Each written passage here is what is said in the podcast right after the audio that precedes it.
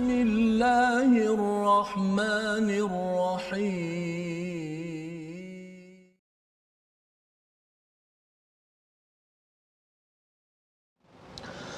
أعوذ بالله من الشيطان الرجيم. بسم الله الرحمن الرحيم. الحمد لله رب العالمين. الرحمن الرحيم. مالك يوم الدين. إياك نعبد وإياك نستعين. اهدنا الصراط المستقيم.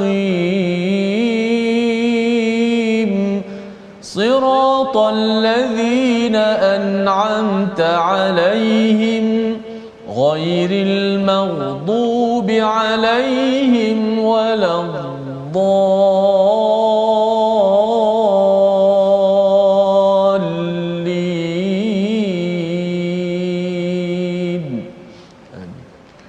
Assalamualaikum warahmatullahi wabarakatuh. Alhamdulillah wassalatu wassalamu ala Rasulillah wa ala alihi wa man wala syada la ilaha illallah syada Muhammadan abduhu wa rasuluh. Allahumma salli ala sayidina Muhammad wa ala alihi wa sahbihi ajma'in. Amma ba'du. Apa khabar tuan-tuan dan puan yang dirahmati Allah sekalian? Kita bersyukur pada Allah Subhanahu taala pada hari Jumaat penuh barakah ini kita sama-sama memanjatkan kesyukuran pada Allah Subhanahu wa taala.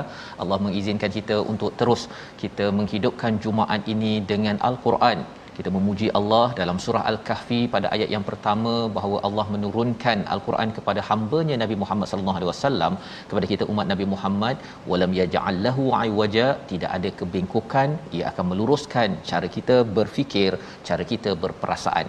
Pada hari ini alhamdulillah kita bersama dengan Al-Fadil Ustaz Tirmizi Ali. Apa khabar Ustaz? Baik, Alhamdulillah. Astagfirullah. Alhamdulillah hari ini Ustaz ya. Kita hari Jumaat. Kita terus bersama dengan masih surah Al-Kahfi surah yang uh, tuan-tuan perempuan mungkin uh, sudah pun habis baca ataupun akan baca pada hari Jumaat ini.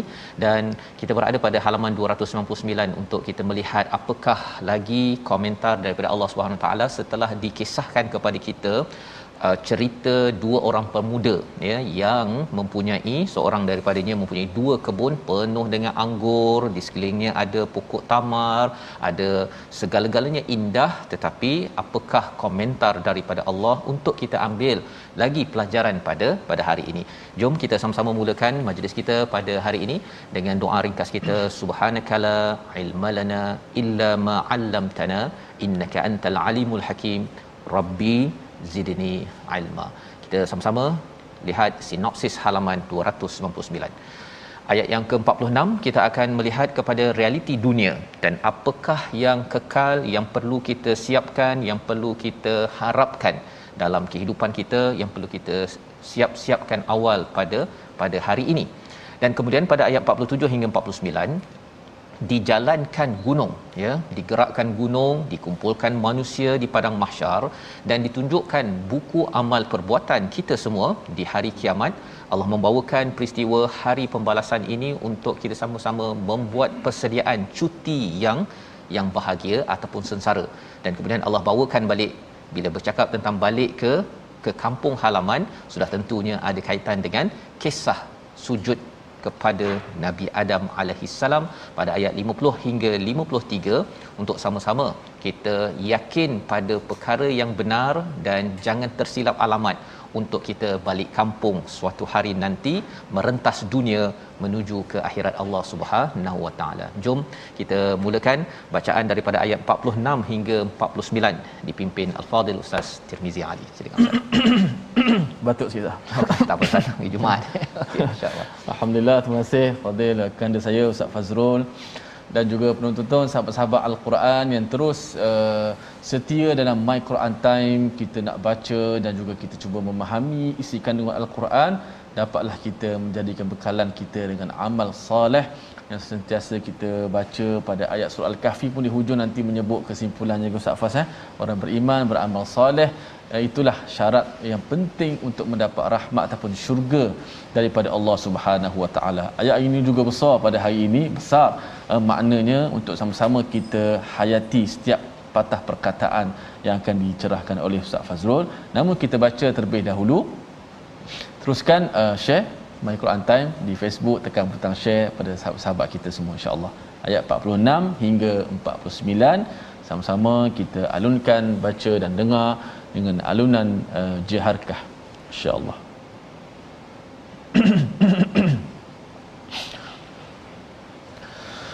أعوذ بالله من الشيطان الرجيم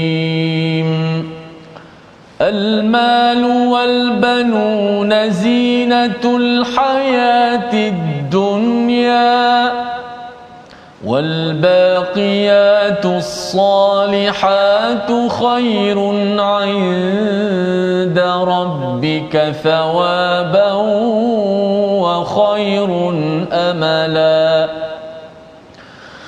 ويوم نسير الجبال وترى الأرض بارزة. وترى الأرض بارزة وحشرناهم فلم نغادر منهم أحدا وعرضوا على ربك صفا لقد جئتمونا لقد جئتمونا كما خلقناكم أول مرة بل زعمتم أن لن نجعل لكم موعدا. ووضع الكتاب فترى المجرمين مشفقين.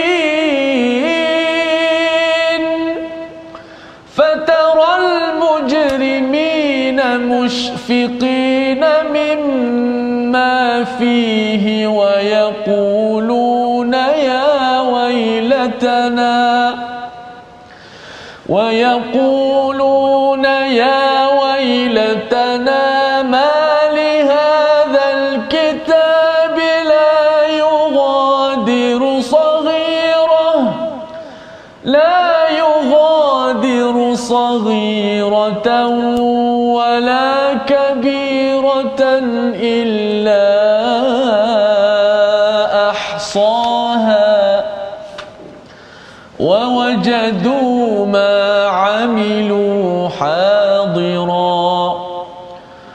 ولا يظلم ربك احدا صدق الله العظيم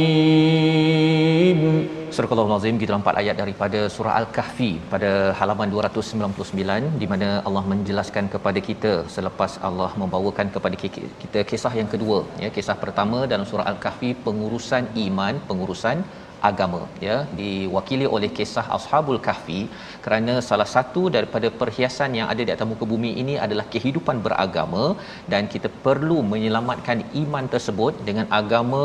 Kita akan selalu tilawah al-Quran dengan agama maka kita akan bersabar bersama dengan rakan-rakan yang kaya miskin ada pangkat tak ada pangkat kerana agama iman itu yang lebih lebih utama maka bila dah kita jelas agama ataupun iman itu yang menjadi neraca penting kisah kedua bila bercakap tentang harta Allah bawakan cabaran bila ada harta dan nanti kita akan pergi kepada kisah ilmu. Ilmu juga boleh menjadi fitnah kepada kita di akhir zaman di mana ia boleh menyebabkan kita makin beragama ataupun makin sombong dengan ilmu yang ada.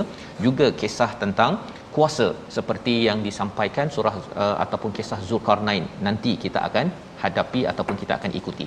Maka ayat 46 Allah memberi kesimpulan harta dan anak pinak adalah perhiasan. Ia adalah salah satu daripada perhiasan kehidupan di dunia ini.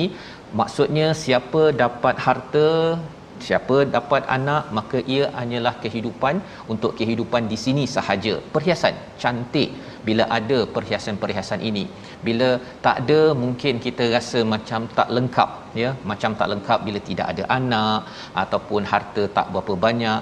Tapi Allah ceritakan ia perhiasan ianya adalah perhiasan kehidupan di dunia tetapi ia tidak kekal. Ia tidak kekal. Wal baqiyatus salihat Allah beritahu jelas-jelas kepada kita jangan tertipu dengan materialism. Ha ya. Apa maksud materialism? Iaitu ideologi yang utama adalah material ataupun dunia ya dunia ini sendiri. Padahal dunia itu daripada perkataan dana iaitu sesuatu yang rendah Allah tak memandang kepada dunia.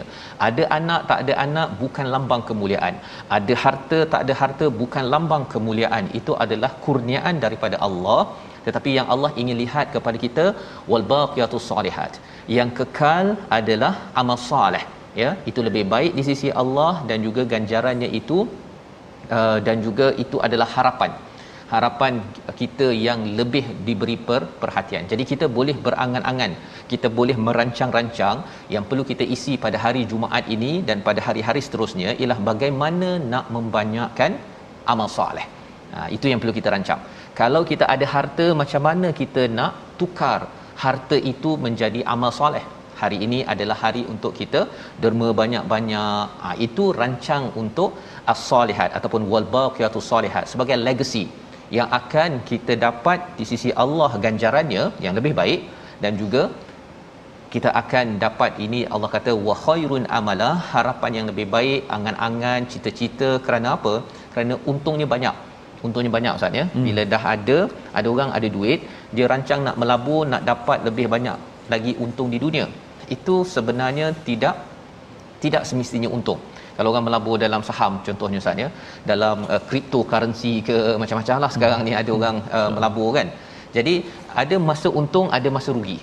Ha, tetapi kalau katakan melabur menuju kepada wal baqiyatus salihat confirm ha ya khairun inda rabbik thawaba iaitu confirm sudah tentu ia adalah untung. Ya ia adalah adalah amat amat untung.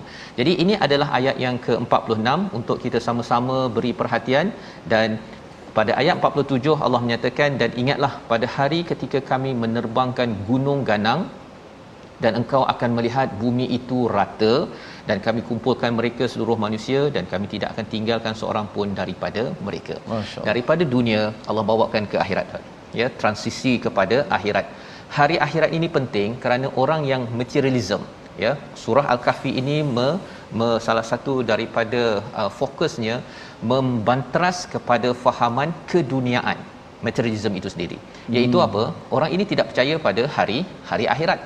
Ataupun kalau hari akhirat pun dipercaya dia, dia rasakan bahawa dia akan tetap jadi VIP di sisi Allah Subhanahu Wa Taala tanpa dia berbuat amal soleh dia sombong dia mengumpulkan lagi. Dia rasa bahawa untung dia dekat dunia ini adalah tanda bahawa Allah sayang dan dia akan untung di akhirat. Walaupun itu tidak benar. Tidak betul. Ya sebenarnya orang ada dapat anak ke dapat banyak harta di sini tidak ada kaitan langsung pun dengan kemuliaannya di di akhirat nanti. Itu kena jelas. Kita kena jelas betul-betul. Sehingga kan Allah mengatakan pada hari tersebut hari di mana jibal akan digerakkan dia akan bergerak maksudnya dia akan digerakkan uh, dan akhirnya akan menjadi uh, debu ya. Wataral arda barizah ya iaitu uh, bumi ini akan diratakan. Itu istilahnya padang mahsyar ustaz ya, ya bila diratakan semua orang berkumpul wahasyarnahum dihalau ya dihalau dikumpulkan. Falam nughadir minhum ahada. Tak ada seorang pun yang akan terlepas. Tak ada orang terlepas.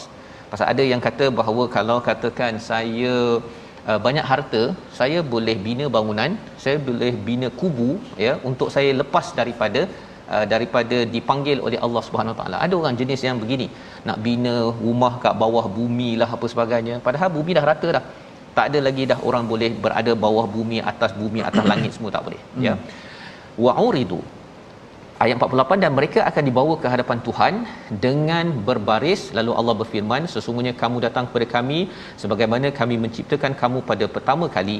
Bahkan kamu menyangka bahawa kami tidak akan menetapkan bagi kamu bangkit untuk memenuhi per perjanjian.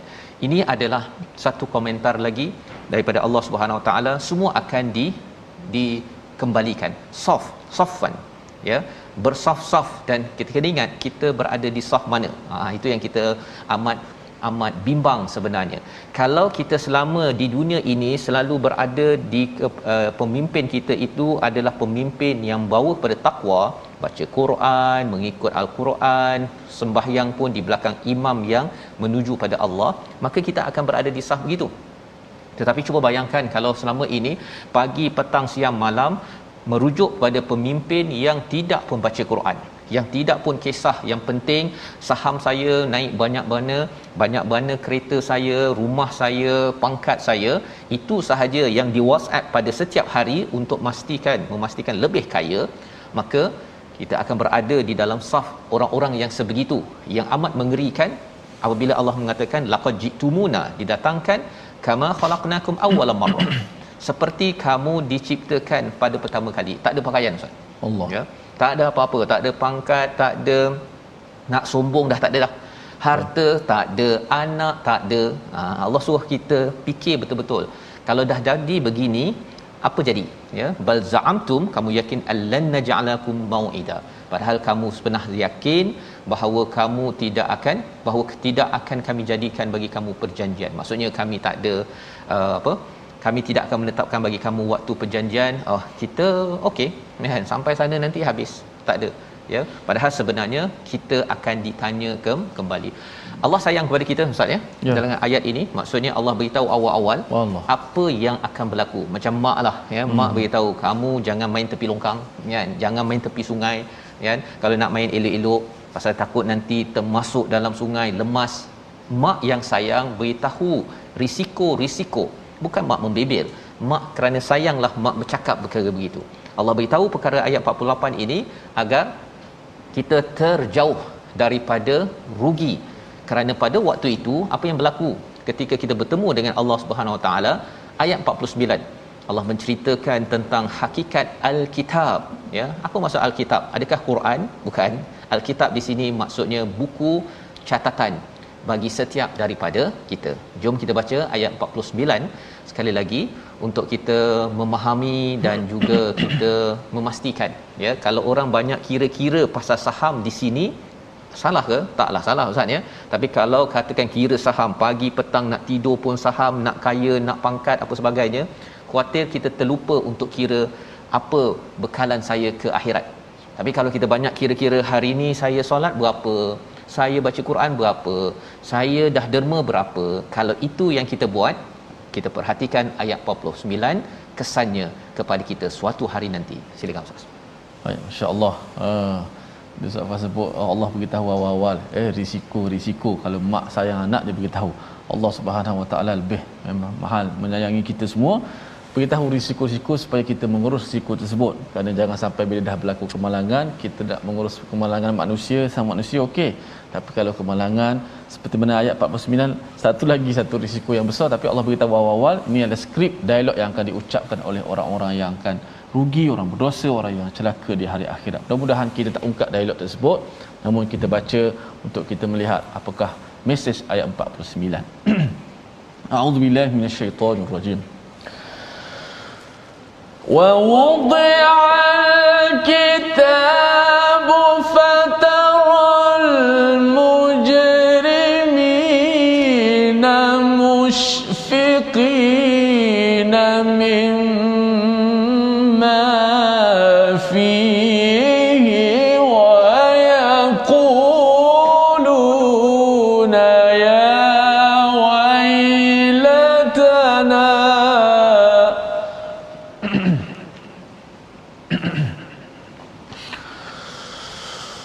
ويقولون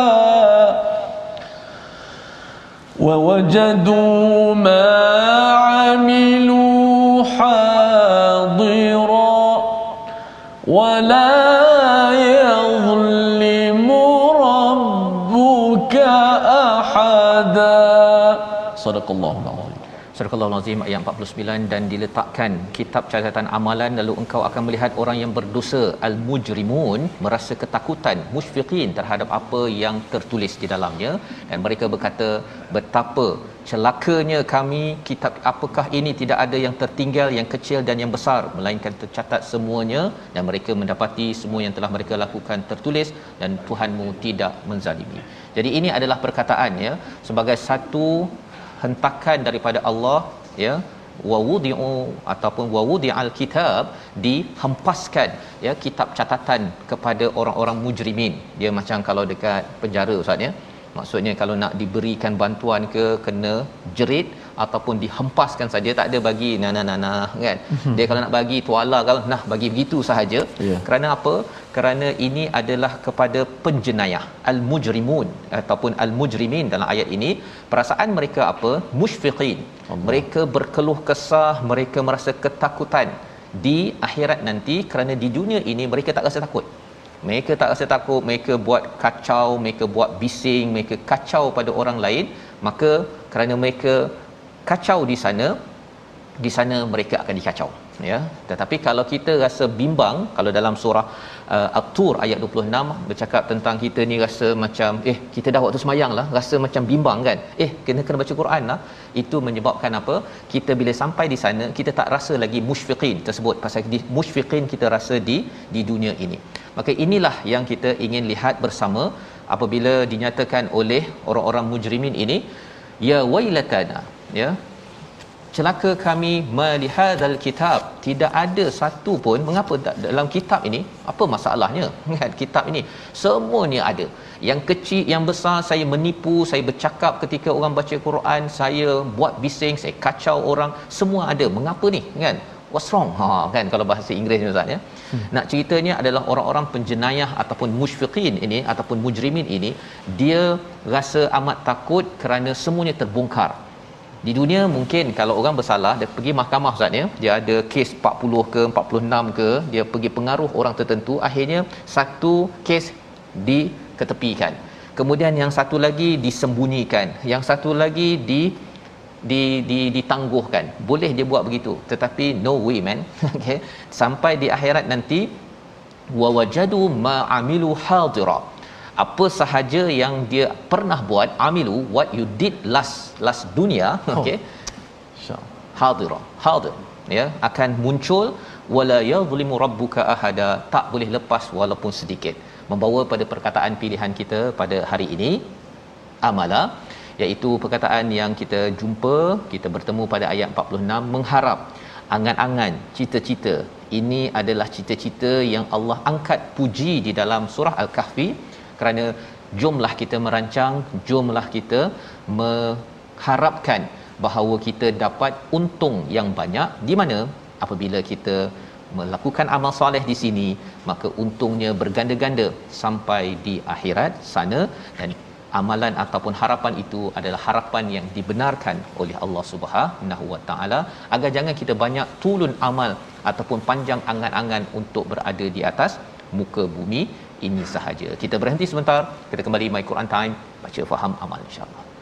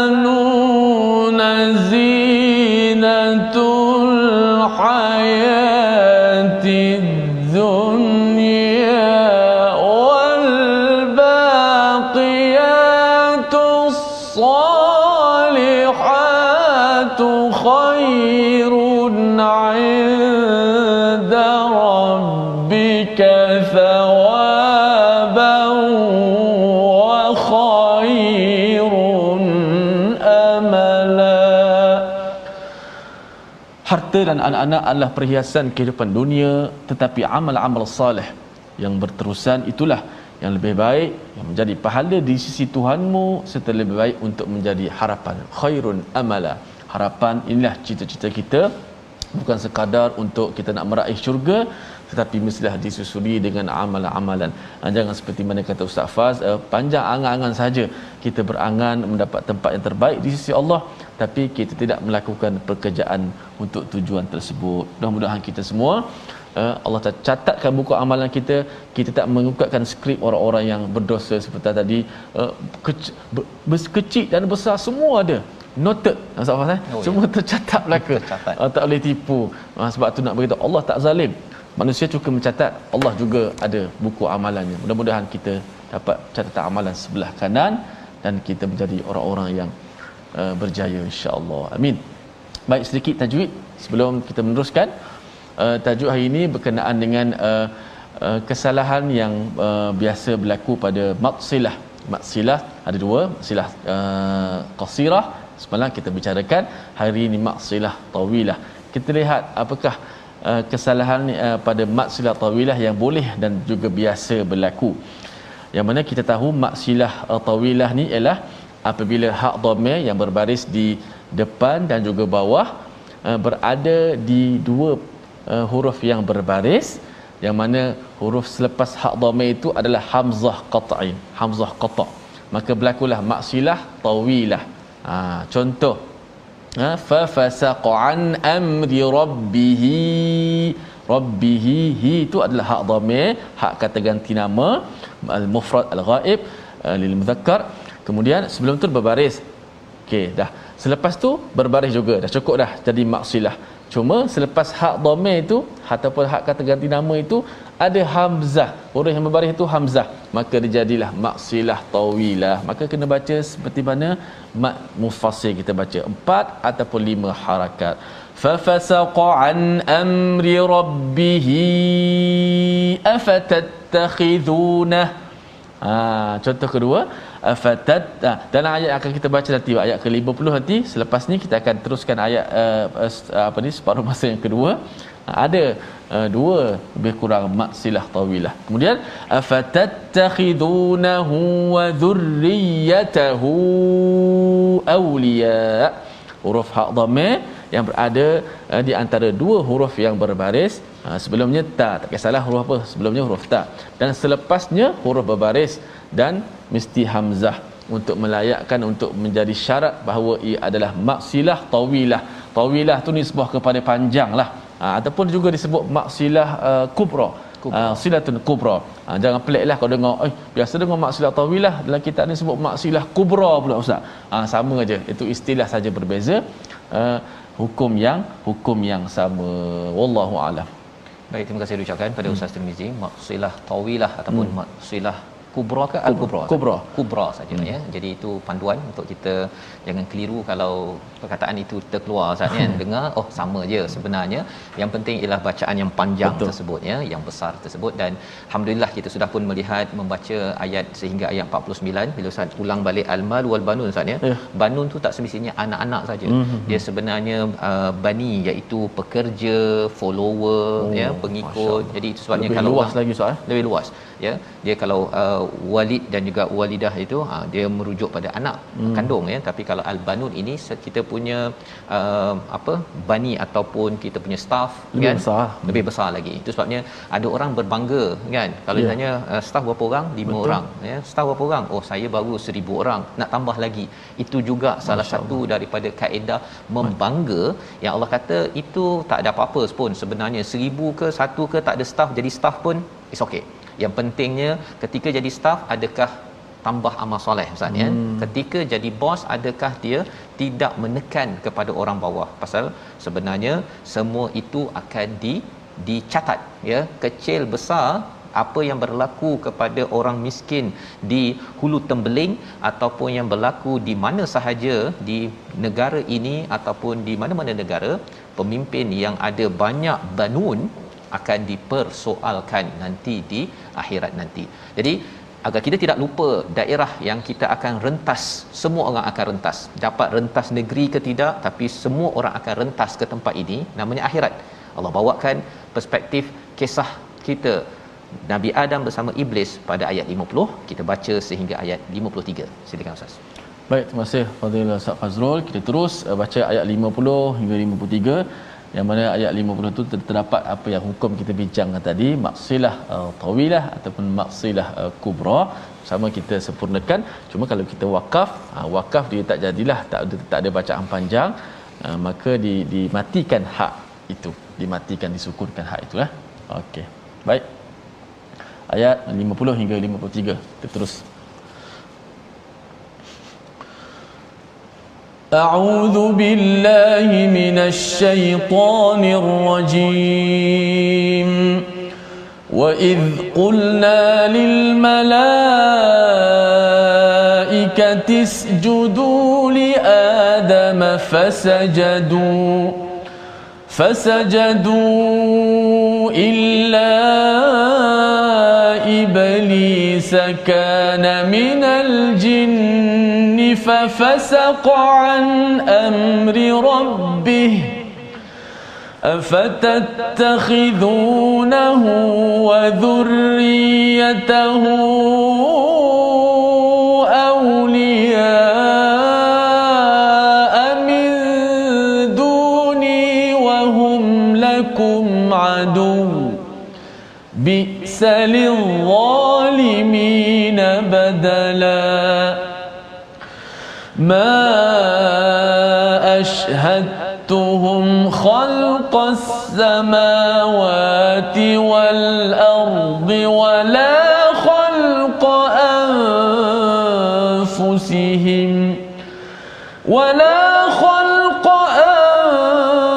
أنفسهم وما كنت متخذ المضلين عضداً ويوم يقول نادوا شركائي الذين زعمتم فدعوهم فلم يستجيبوا لهم فلم يستجيبوا لهم وجعلنا بينهم موبقا ورأى المجرمون النار فظنوا أنهم مواقعوها فظنوا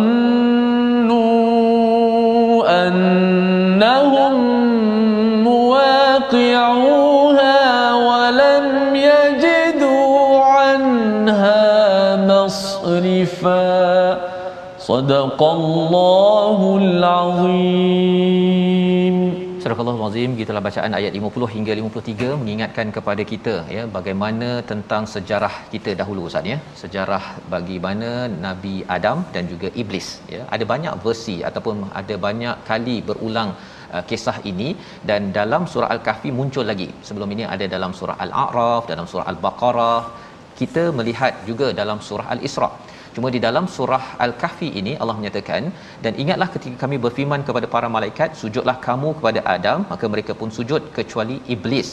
Dia adalah daripada jin maka dia menderhakai perintah Tuhannya. Layakkah kamu menjadikan dia dan keturunannya sebagai pemimpin? Selain aku padahal mereka adalah musuhmu. Sangat buruklah iblis itu sebagai pengganti orang yang yang zalim. Ada banyak poin di dalam ayat 50 ini terutama bila cakap tentang surah Al-Isra banyak bersama ataupun deal dengan orang-orang Yahudi Ustaz. Mm-hmm. Kalau surah Al-Kahfi banyak berhujah dengan orang Kristian. Ya, orang Kristian. Disebabkan apa? Orang Kristian dia mempunyai perspektif bahawa iblis adalah di kalangan jin ataupun iblis adalah kalangan malaikat. Mula-mula iblis daripada kalangan malaikat, kemudian malaikat ini kira nak menderhaka, maka akhirnya jadilah iblis. Dia panggil Lucifer, ya, Lucifer. Jadi uh, betul ke ya? Dalam kefahaman al-Quran ataupun dalam uh, kefahaman Islam, iblis bukan daripada kalangan malaikat. Bukan daripada kalangan malaikat. Iaitu iblis Allah kata kana minal jin. ya kana minal jin jadi dia adalah kumpulan jin bukannya kumpulan malaikat mengapa penting? Pasal bila orang kata uh, iblis ini daripada kalangan malaikat maksudnya dia kata malaikat pun boleh jadi iblis boleh jadi jahat. Jadi kalau kita ni jadi jahat okeylah apa? Ha dia jadikan hujah itu. Malah di dalam agama Kristian mereka okey kalau katakan fafasaqa iaitu apa maksud fafasaqa derhaka. Derhaka tak apa buatlah uh, apa minum arak ke ataupun bunuh ke ataupun apa-apa saja asalkan percaya kepada siapa? Kepada Jesus Christ nah percaya kepada Nabi Isa jadi ini adalah perkara yang tidak dibenarkan oleh Allah Subhanahu Wa Taala. Jadi itu sebabnya iblis ini dia cuba ganggu dan ganggunya ini dalam kehidupan kita ini jangan sampai kita main-main ya. Pasal iblis dia akan cuba ganggu dan menyebabkan kita akan bising, akan bercakap dan juga mengganggu kepada perkara-perkara kebaikan. Ini memang peranan iblis di dalam ayat ini dinyatakan fafasaqa an amri rabbih iaitu dia akan derhaka daripada urusan Tuhannya. Jadi afatattahizunahu wa zurriyatahu awliya. Kamu nak ambil ke daripada kalangan iblis ini sebagai penolong dan se- padahal dia adalah musuh Ustaz. Hmm. Ya, iaitu bila orang-orang yang berada di Mekah ini dia kata uh, tak payahlah percaya pada nabi ni. Dia ni manusia biasa. Kalau nak bagilah malaikat. Bila malaikat tak turun, mereka tak nak ikut manusia biasa. Dia malaikat, manusia, dia tak nak ikut manusia tapi dia nak ikut kepada kepada iblis. Ha, jadi Allah kata bi salidh-zalimina badala. Ya, teruk sangat pada orang zalim ini dia tukar kan.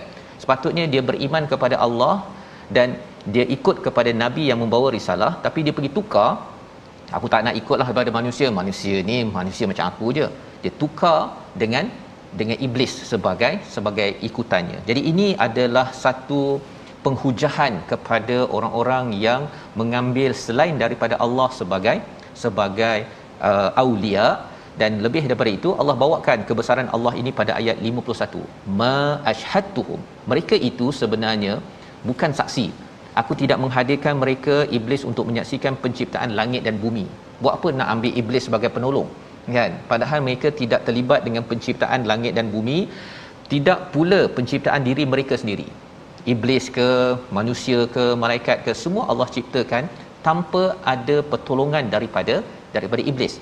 Pasal ada orang kata bahawa baik kita ambil penolong daripada iblis pasal apa ataupun orang-orang kuncu-kuncunya kan. Mm-hmm. ataupun ada yang kata bahawa uh, ambillah uh, Nabi Isa Ustaz kan? Pasal Nabi Isa boleh menyelamatkan kita dan dia boleh cakap pada Tuhan the apa uh, father cakap pada God the father untuk untuk selamatkan pasal kita ni siapalah kita. Kan? Ini adalah kefahaman-kefahaman songsang yang ada dalam pelbagai agama. Allah kata tak perlu. Tak perlu Nabi Isa tak perlu apa tak perlu kepada sebarang makhluk untuk dijadikan sebagai sebagai sumber syirik kepada Allah Subhanahu Wa Taala. Dan juga di hujung itu Allah kata wama kuntum muttakhidal mudilli na'aduda ya iaitu aku tidak menjadikan orang yang menyesatkan itu sebagai penolong. Ya jadi ini perkara penting Allah nak beritahu kepada kita walaupun kita rasa macam kadang-kadang Ustaz ya orang kagum kepada orang buat baik. Ini hmm. sejarah kan? Kagum pada orang buat baik sampai dia diidolakan dan dia dijadikan sebagai uh, patung yang disembah. Kerana apa? Pasal saya terhutang budi kepada kepada orang yang soleh ataupun orang buat baik. Tidak perlu. Tidak perlu. Pasal apa? Pasal pada hari akhirat nanti ayat 52 akan menjelaskan apa yang berlaku kepada orang yang menyembah yang mengidolakan kepada makhluk. Kita baca sekali lagi ayat 52 agar kita jangan terjebak kepada materialism dalam ber, beragama. Silakan ustaz baik kita fokuskan pada ayat 52 mudah-mudahan kita sentiasa menjadi matlamat uh, utama kita uh, akhirat yang mana dunia ini adalah satu kesempatan untuk kita uh, kesempatan dunia ini adalah satu kesempatan janganlah kita menghabiskan sia-siakannya dengan maksiat dan perkara yang sia-sia. Minasyaitonir rajim.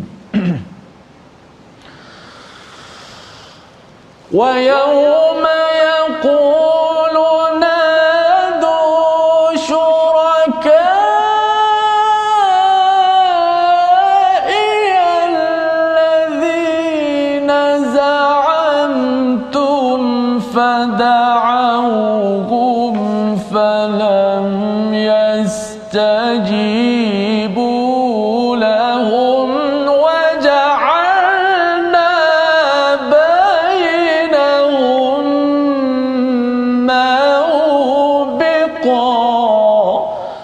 Azim. Dan ingatlah pada hari ketika dia berfirman, panggillah olehmu sekutu-sekutuku yang kamu sangka itu, lalu mereka memanggilnya, tetapi mereka sekutu itu tidak membalas seruan mereka. Dan kami adakan untuk mereka tempat kebinasaan neraka jahanam itu sendiri. Jadi ini adalah panduan untuk kita bagaimana kalau katakan kita beribadah ataupun beragama, jangan sampai kita mendewa-dewakan sesama makhluk. Ini penting. Pasal Allah menyatakan pada hari itu yaqulu nadu syuraka iyalladzina za'amtum. Akan diminta untuk panggillah kan? Siapa yang kamu nak panggil yang kamu dewa-dewakan dahulu itu panggillah dia. Ya yang kamu rasa uh, dia akan membantu kamu akan menyelamat kamu dia savior penyelamat ya. Yang kamu minta dikubur ataupun kamu rasakan bahawa saya mesti pertahankan makhluk ini. Padahal sebenarnya fada'ahum bila kamu panggil falam yastajibu. Mereka tidak akan jawab walaupun sikit. Istilah di sini ustaz ya bukan falam yajibu hmm. tapi falam yastajibu. Sedikit pun mereka tidak akan jawab lahum kepada mereka. Waja'alna bainahum mawbiqa dan dijadikan pada mereka itu tempat kebinasaan. Disebabkan kerana beragama pun dimaterialismkan. Ha ya. Maksudnya kita kena jaga-jaga agama di akhir zaman ini ia akan mempunyai fitnah-fitnah, ancaman dan salah satunya ialah kita mengaitkan amalan agama kita itu dengan orang bukan dengan kebenaran daripada al-Quran ataupun daripada sunnah Nabi sallallahu alaihi wasallam. Jadi pada ayat 53 Allah menyatakan lagi ya wara'al mujrimun pada orang yang berdosa yang melihat neraka lalu mereka menyangka bahawa mereka akan jatuh ke dalamnya dan mereka tidak menemukan tempat keluar daripadanya. Ini adalah kefahaman bagi orang-orang yang penjenayah ataupun orang-orang yang berdosa. Di dunia dia rasakan bahawa boleh kot saya keluar kan? Hmm. kita ada harta kita ada pengikut. Kita ni okey kot Allah suka dengan kita. Tetapi Allah kata bila dah sampai ke sana mereka kata muwaqi'uha walam yajidu anha masrifa. Eh tak ada jalan keluar dah. Pasal apa? Pasal di dunia dia sudah pun menggunakan segala perkara jalan keluar kreativiti dia untuk menidakkan kepada kepada Allah Subhanahu Wa Taala. Jadi bila dia rasakan dia boleh buat macam-macam, dia tidak terkesan dengan al-Quran, maka di akhirat nanti mereka habis jam segala kreativiti itu memberi panduan kepada kita gunakan kreativiti kita untuk berbuat amal soleh. Bukannya untuk kreatif melanggar ataupun untuk uh, menjauhkan diri daripada Allah Subhanahu Wa Taala. Membawa pada resolusi halaman 299 kita sama-sama saksikan. Iaitu yang pertama kita rancang dan jadikan harta anak pengikut kita sebagai pelaburan ke akhirat. Jangan kita sekadar berbangga dengan harta dan pengikut kita. Yang pertama. Yang kedua buat persediaan untuk ke akhirat sana. Bukan sekadar kita berangan-angan tetapi perlu ia disertakan dengan dengan perancangan amal soleh. Yang ketiga selalu berwaspada pada musuh yang ingin memerangkap manusia iaitu iblis di mana dia akan menyebabkan kita kacau menyebabkan kita mengubah keutamaan dalam hidup mengutamakan dunia berbanding persediaan amal menuju akhirat. Kita doa Allah pelihara kita dipimpin Ustaz Tirmizi. Bismillahirrahmanirrahim. Alhamdulillah wassalatu wassalamu ala Rasulillah. Ya Allah ya Tuhan kami, kurniakanlah kepada kami rezeki yang halal dan lagi baik, anak-anak yang keberkatan ya Allah. Ngalihkanlah keberkatan dalam harta-harta kami dan juga anak-anak yang kau anugerahkan kepada kami, Ya Allah. Ya Allah, janganlah kau jadikan mereka ini sebagai musuh kami, Ya Allah, penyebab kami terjerumus ke lembah kemaksiatan yang mengundangkan kemurkaanmu, Ya Allah. Ya Allah, jauhkanlah kami, selamatkanlah kami daripada bisikan musuh, daripada gangguan musuh dan bisikan syaitan, Ya Allah. Ya Allah, kurniakanlah kepada kami catatan amalan daripada sebelah kanan, Ya Allah. Ya Allah, berikanlah kebaikan kepada kami hari akhir, Ya Allah. Padamkanlah segala salah silap kami, Ya Allah. Padamkanlah daripada buku catatan amalan kami, amalan-amalan yang buruk, Ya Allah. Ya Allah, kekalkanlah dan terimalah akan amalan-amalan salih ini, Ya Allah. Ampunkanlah dosa kami, terimakanlah akan taubat kami, Ya Allah. Amin, amin, amin, Ya Rabbal Alamin. Amin ya rabbal alamin. Moga-moga Allah memimpin kita Ustaz ya dengan panduan al-Quran dan insya-Allah kita ada program namanya rahsia insan cemerlang hidup pada hari Sabtu Ya. ya. Sebagaimana kita maklumkan sebelum ini. Tuan-tuan jangan lupa untuk mengikuti pukul 5 pagi. Ha ya. Kerana kita nak mendalami keluarga Malaysia berpandukan al-Quran bersama dengan yang berhormat menteri agama. Ya moga-moga tuan-tuan dapat ikuti di online nanti ya.